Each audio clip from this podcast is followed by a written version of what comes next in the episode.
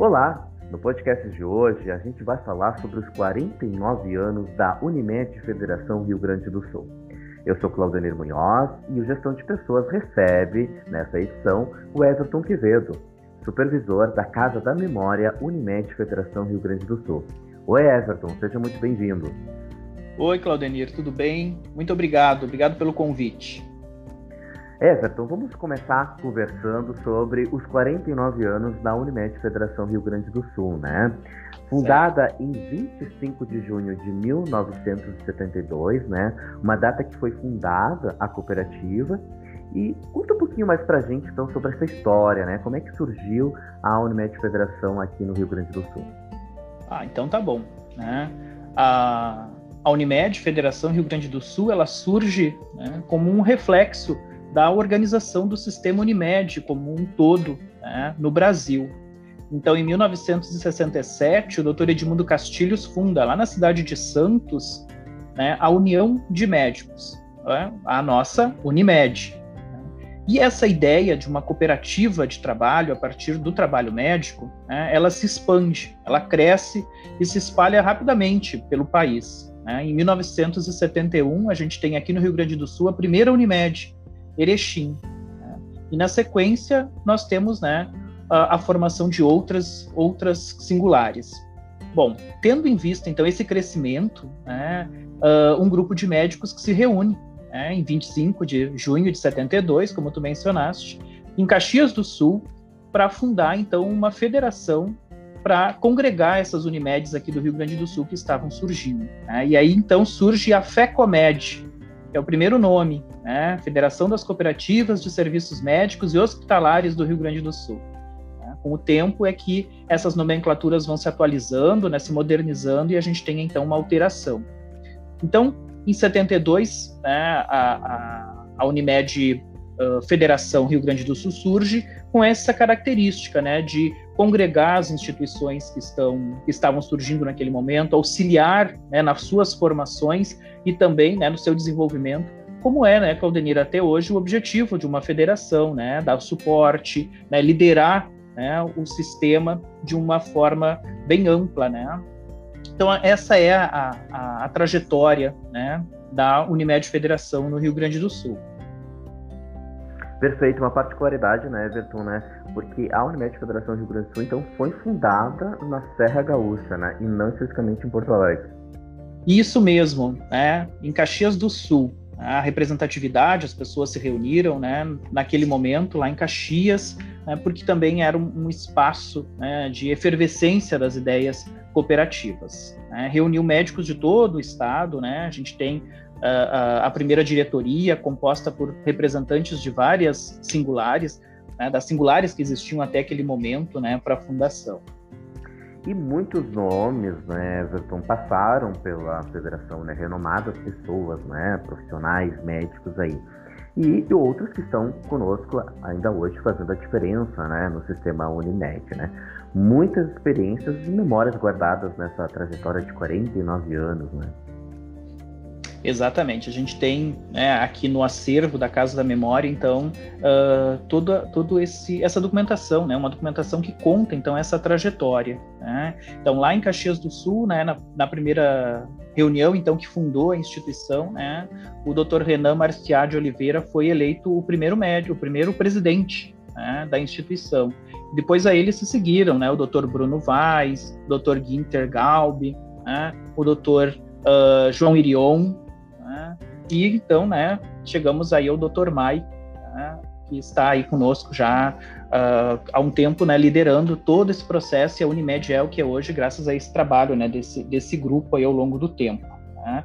Então, né, mas especificamente, né, em relação aos nossos Uh, o que a gente guarda aqui, né, essa história que está aqui armazenada. Né? Então, a gente tem documentação que fala sobre o cooperativismo médico de uma forma geral, aqui no Rio Grande do Sul, então a gente enxerga nessa documentação um potencial muito bacana para o estudo e para o entendimento do cooperativismo, né, de como ele se organiza. Né. A gente tem um material também que remete ao próprio à própria história do cuidado e da assistência médica no Rio Grande do Sul.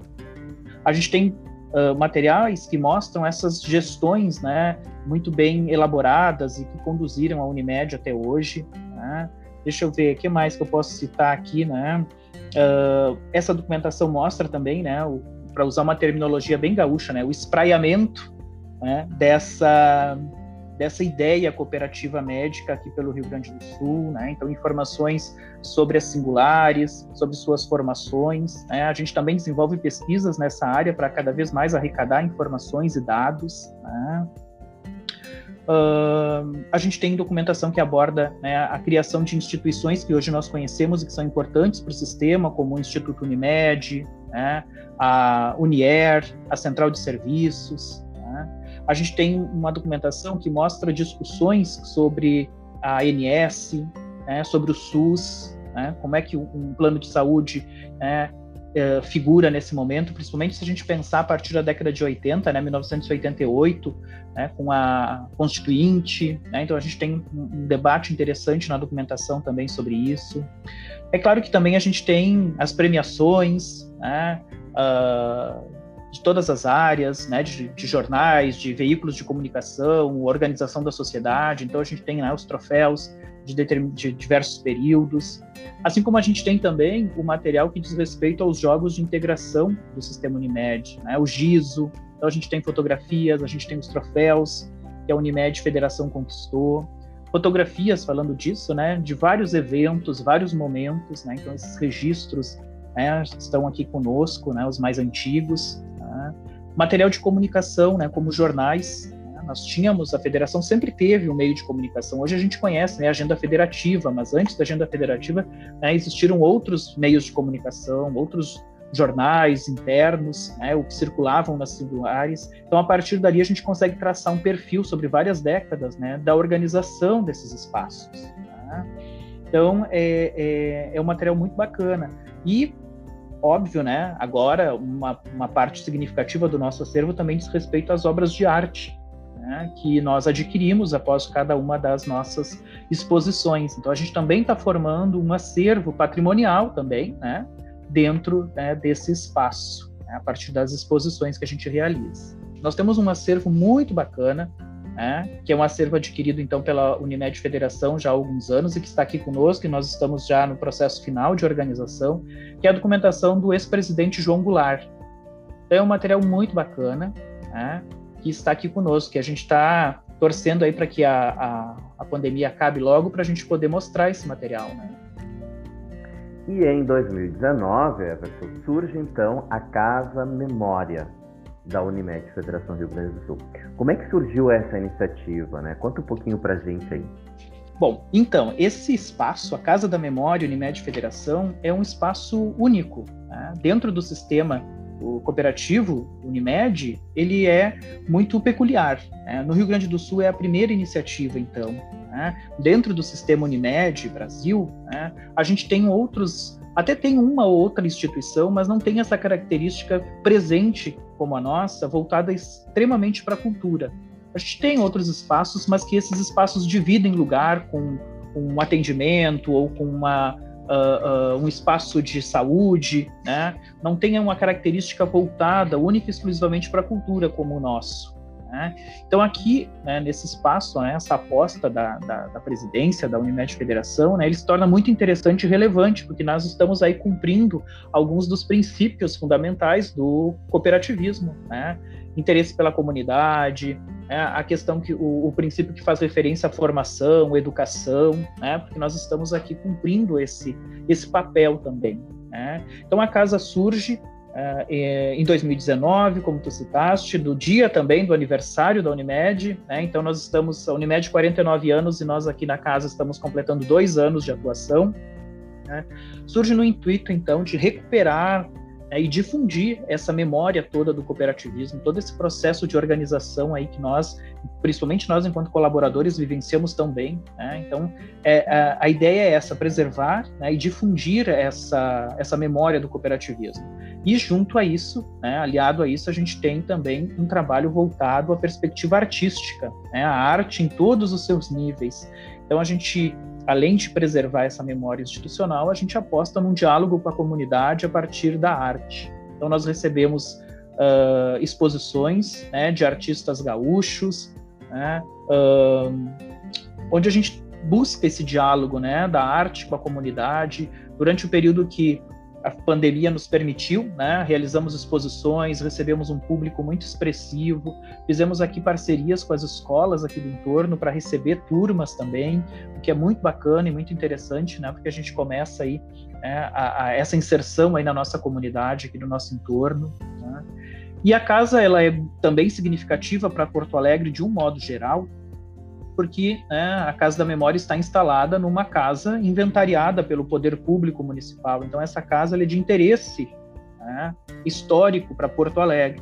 É uma casa lá da década de 1930, é né, uma casa uh, remanescente aí né, de uma arquitetura e de um estilo arquitetônico anterior ainda à Segunda Guerra Mundial. Né, então, ela tem uma relevância também. Então, a gente está preservando a memória da cidade, né, preservando a memória da Unimed e oferecendo para a Unimed, para a sociedade, né, todos esses aspectos. Né, uma casa preservada, uma referência histórica e né, a memória do cooperativismo.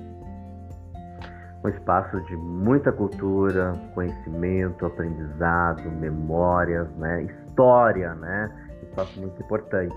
E esse ano, Everton 2021, a Casa da Memória tem novidades, né? O que, a gente pode contar para os nossos colaboradores aí que estão ouvindo o podcast nessa edição?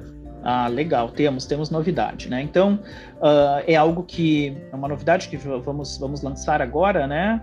Uh, é algo que a gente sempre quis, né? Mas as, as perspectivas aí da pandemia aceleraram, né? Esse, essa, essa questão. Então, logo, Claudenir, nós vamos ter uma página, né? No Instagram, né? e depois vamos migrando para outras redes, né? depois para o Facebook, YouTube, até chegarmos mais adiante né? numa página para, para a casa, onde a gente possa, nessa página, colocar toda essa pesquisa que eu mencionei para vocês, né? que a gente está realizando, que a gente sempre realiza.